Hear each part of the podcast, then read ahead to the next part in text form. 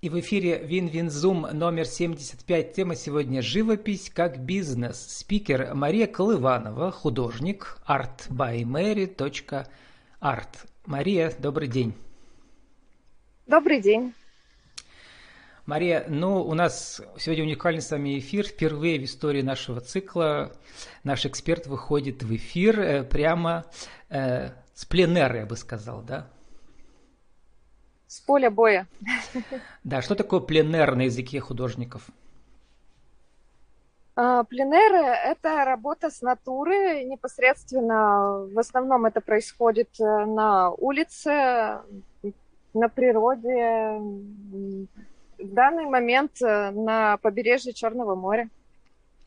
На побережье Черного моря вы находитесь э, сегодня. Это Крым и город Судак. Да, все верно. Я там был, бывал рядом в Феодосии. Почему именно Судак вы выбрали для этого пленера? А, меня пригласили. Здесь э, в данный момент проходит э, всероссийский пленер. Э, к сожалению, должен быть был международный, но границы сейчас у нас закрыты, поэтому сделали всероссийский. Вот. И сегодня нам поможет еще в драматургии нашего интервью, во-первых, ваш этюдник, на котором он реальный да. тюдник стоит, да, холст прикреплен реальный у вас, да.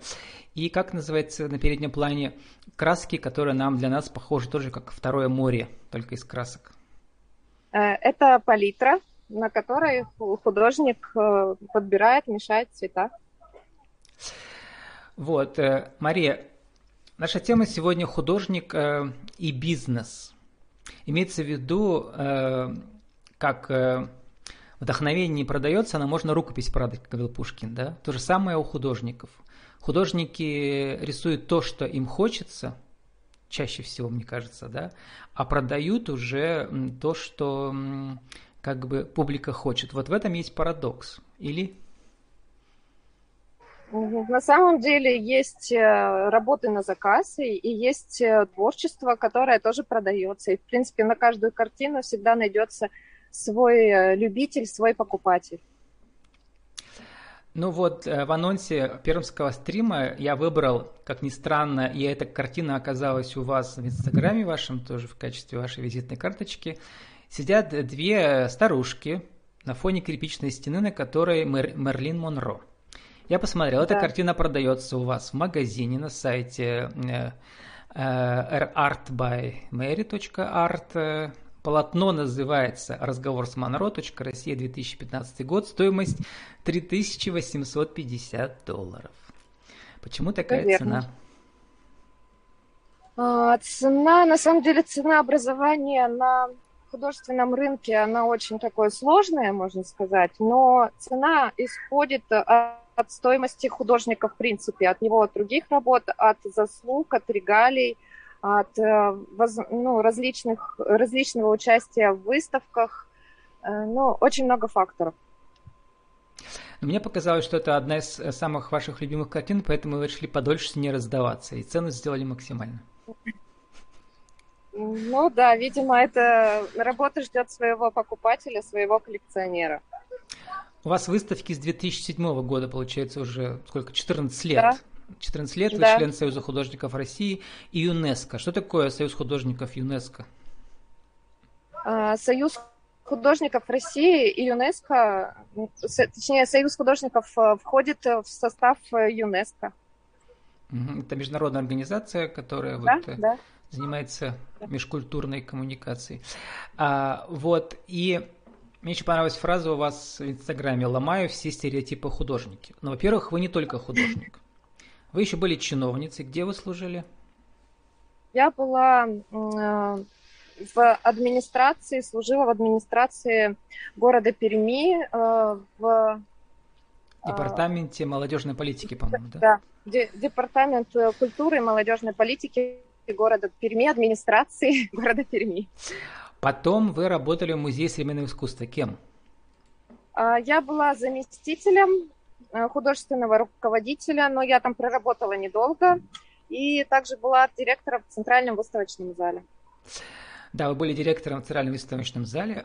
А вот а то, что вы были директором выставочного зала, вам помогало? Э, было легче организовать свою персональную выставку? Или все-таки персональные выставки в личном выставочном зале – это а, они получаются благодаря каким-то заслугам, не знаю, э, и как это все происходит? А, на самом деле сейчас э, здесь тоже очень большое разнообразие, потому что, в принципе, может любой желающий организовать практически на любой площадке персональную выставку. За деньги. За деньги, да. То есть угу. сейчас можно в любом пространстве купить место. А в выставочном зале тоже, да, в Пермском? В выставочном зале, да, тоже можно. Ну, все равно это идет отбор. Угу. То есть э, любо, любому желающему там выставку не организуют, потому что это все-таки лицо города, и это государственное учреждение, то есть в частном учреждении а, организовать может любой, а в государственном все-таки идет отбор. Еще, а, значит, вы участвовали в разных конкурсах творческих с премиями, да, и я посмотрел, вот самая недавняя премия, лауреат премии города Перми в сфере культуры и искусства за 2018 год. Что за проект у вас был? Э, на данный конкурс э, я вышла э, с проектом «Земля Суахили», я была в Африке и написала большую серию работ по этой тематике. А это даже, наверное, не конкурс, я даже не знаю, как это назвать. Это премия от города Перми, когда выдвигают э, художников от различных организаций, и э, идет серьезный отбор на уровне администрации, э, и, и каждый год выбирают какого-либо художника с проектом победителем. И еще вы были куратором межрегиональной выставки «Русская Заполярье. Философия и география». Это был 2016 год, да, тоже? Да, да. Вот, то есть много у вас ипостасей. Но сейчас вы свободный художник во всех смыслах, вы мне сказали. Абсолютно. Почему это всюду ушли? И на что вы живете сейчас? Ездите на пленеры? Я ушла, потому что мне не хватало, наверное, какой-то свободы и возможности больше заниматься своим творчеством. Сейчас э, живу на заказах. А, делаю настенные росписи, рельефы, портреты на заказ, картины на заказ. Ну, в принципе, все, что связано с творчеством и все, что можно сделать руками. Нужно ли быть художнику признанным, как вы, который участвует в десятках выставках, получает премии, э, то есть признан по гамбургскому счету да, коллегами? Или можно как бы абсолютно свободно и спокойно, э, как сказать, ну у нас тоже поэтов много, да, на, на стихирую, там 100 тысяч поэтов. То есть можно быть таким художником, э, который в принципе тоже может по шаблону рисовать и все продавать, проблем нет. Ну, в принципе, да, сейчас э, в мире есть э, такая история, что очень много художников без образования, но они продаются.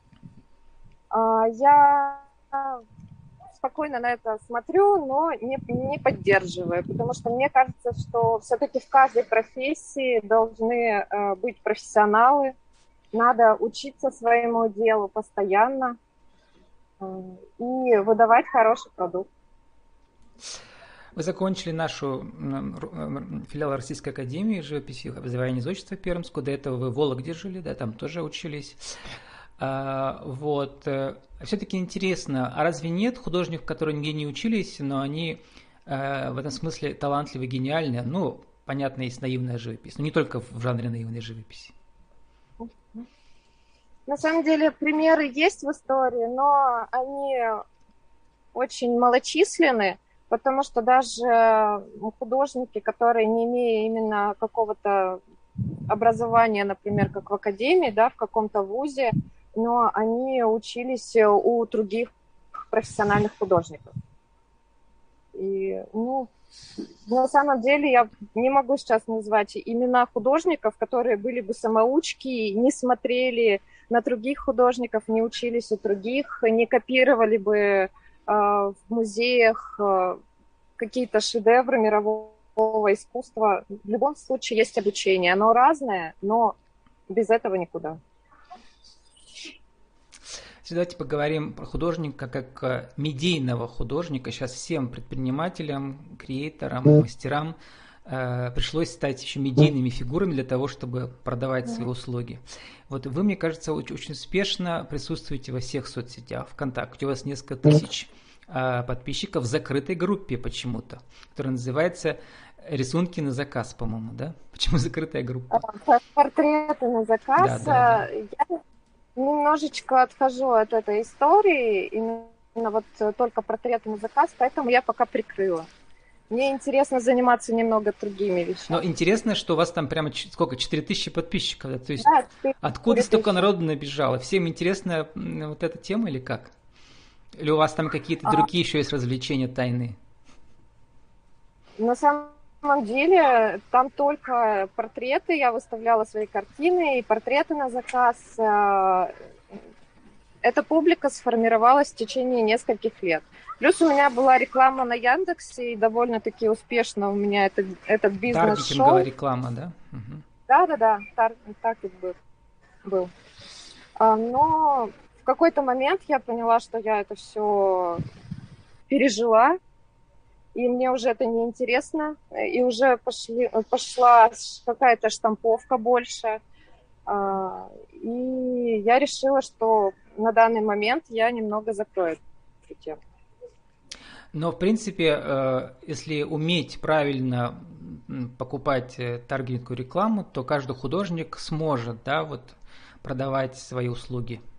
Хотя бы вот Конечно. Э, в копировании работ, да, или в, в портретных работах. Да, да, на самом деле таргет очень спасает, помогает в данном случае. Но сейчас многие художники почувствовали, что эта реклама работает, и там намного сложнее стало продвигаться, намного больше, в, например, на Яндекс услугах надо платить, чтобы быть в топе. А интересно, я вашим начинала... заказчикам там э, важно было, что вы там член Союза художников, что вы вставляете да. в центральном институтном зале, это тоже повышает, да, ваш, да, э, да. вашу экспертизу в их глазах, да, в глазах простых людей. Или у них просто там похоже, не похоже один критерий есть и все. Но такие люди тоже есть, э, которым не важны регалии, им важна просто красивая картинка.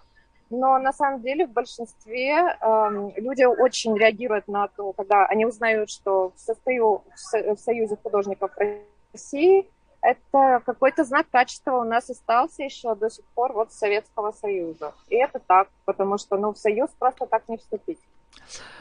А, и у вас, значит, две а, два инстаграма, один личный, один про вас как художника. В каждом из них тоже сотни подписчиков. Нет, вас даже вот в личном у вас 2000 подписчиков, да, и там, где вы как художник, там у вас 780. А, вот э, что вы в Инстаграме, что вам удается продавать в Инстаграме? То же самое, что там уже те работы, которые были написаны не на заказ, да, а из ваших путешествиях на пленерах. Да, там э, творческие работы представлены. На самом деле, через Инстаграм я особо не продаюсь. То есть это больше, наверное, работает как сайт, как визитная карточка, когда люди спрашивают, где можно посмотреть ваше творчество. Удобно давать Инстаграм, потому что сейчас... Это многие... виртуальный выставочный зал, потому что люди в настоящий зал не ходят. Да? да, в большинстве случаев, да. Ну и, в принципе, как, где еще можно познакомиться с полной картинкой э, творчества художника, э, Многие же работы продаются или там путешествуют по миру где-то на, по выставкам. А, в данном случае можно увидеть всю картинку. Кстати, про мир. Вот расскажите мне, вот э, на вашем сайте, который art э, bymary.art, да, там у вас ведь есть русская часть и английская часть. Про английскую часть э, расскажите, насколько она у вас сработала, потому что у вас там написано, что В принципе, сейчас уже ваши работы есть в личных собраниях и в галереях США, в Кении, Нидерландах, Германии, Кипре, Кипре, Англии, Финляндии. Это только наши отъехавшие туда жить на постоянку, или там все-таки есть люди, которые как-то вас узнали через интернет, через ваш сайт именно, да, через ваш а, английский сайт? На самом деле сайт у меня этот сделан относительно недавно. Э, в двадцатом году я его сделала сама.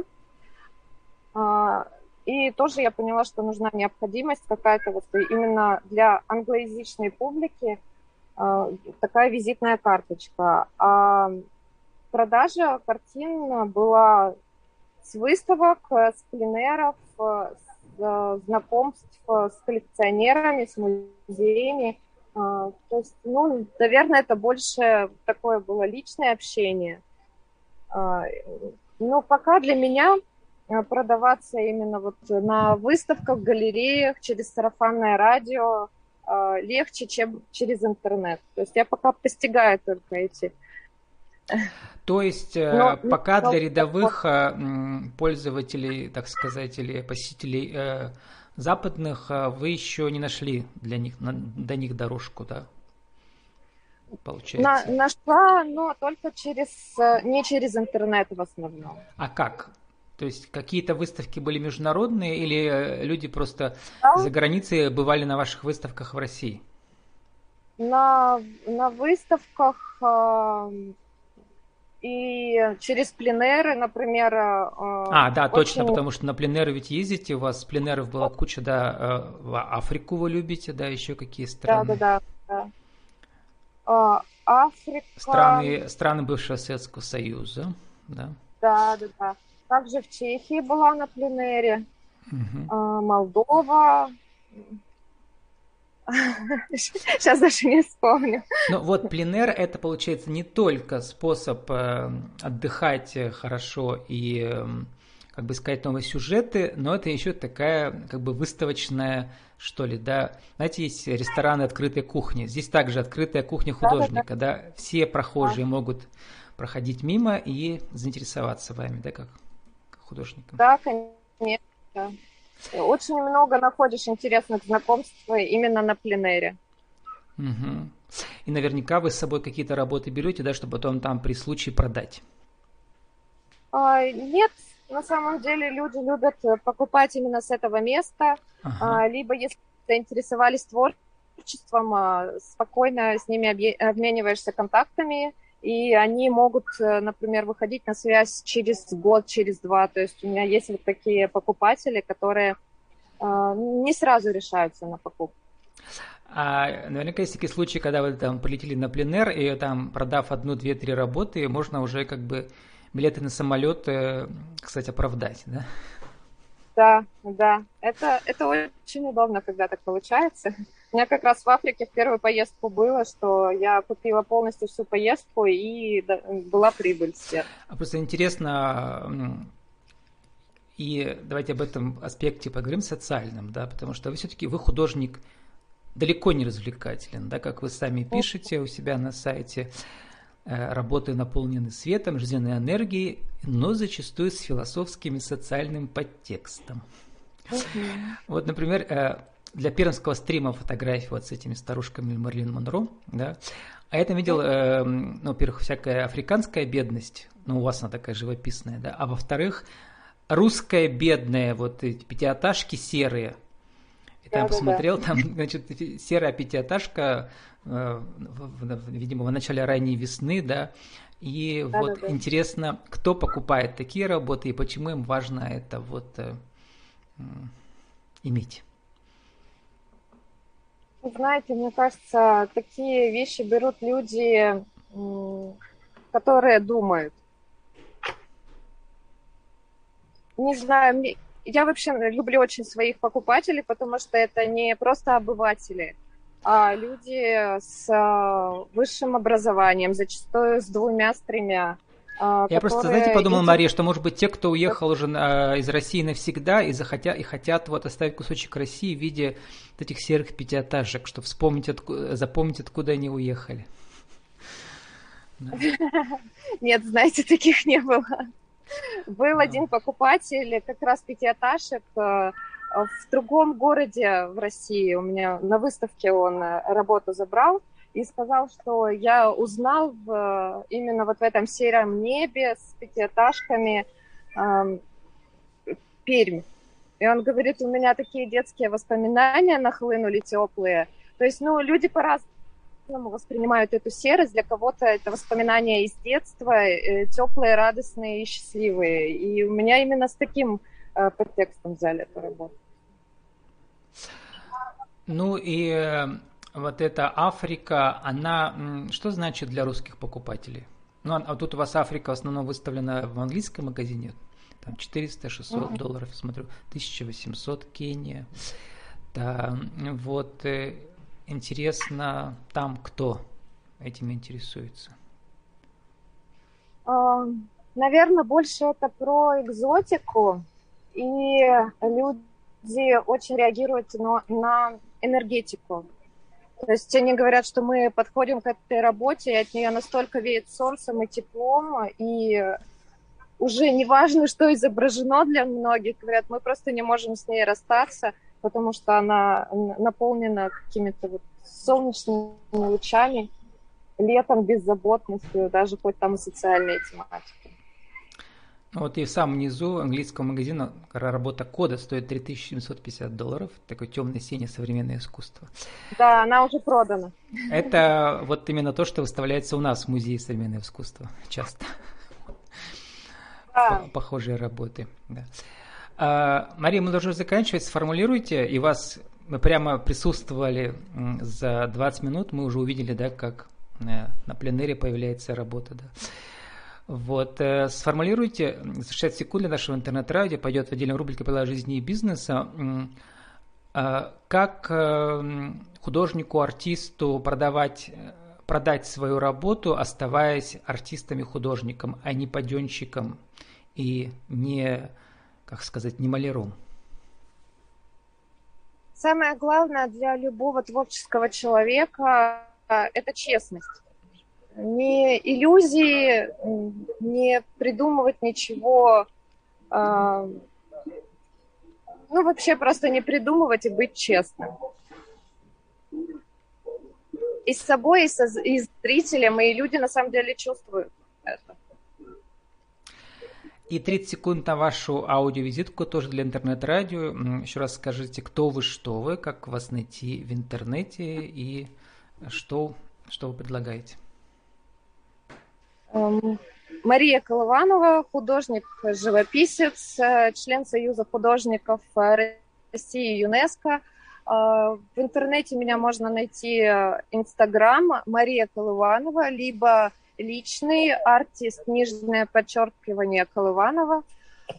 Также есть сайт artbymary.art, Facebook, ВКонтакте, ВКонтакте, в принципе, э, представлена в любых соцсетях. С нами была э, Мария Колыванова, спикер, наш сегодняшний художник, art Наша тема «Живопись как бизнес», Win-Win Zoom номер 75. Спасибо, Мария. Встретимся ровно через неделю на Win-Win Zoom е номер 76. Приятной вам погоды, Спасибо. приятного пленера. До свидания. Самая красивая картинка была сегодня за все 400 эфиров у нас. До свидания. Благодарю. До свидания. Record.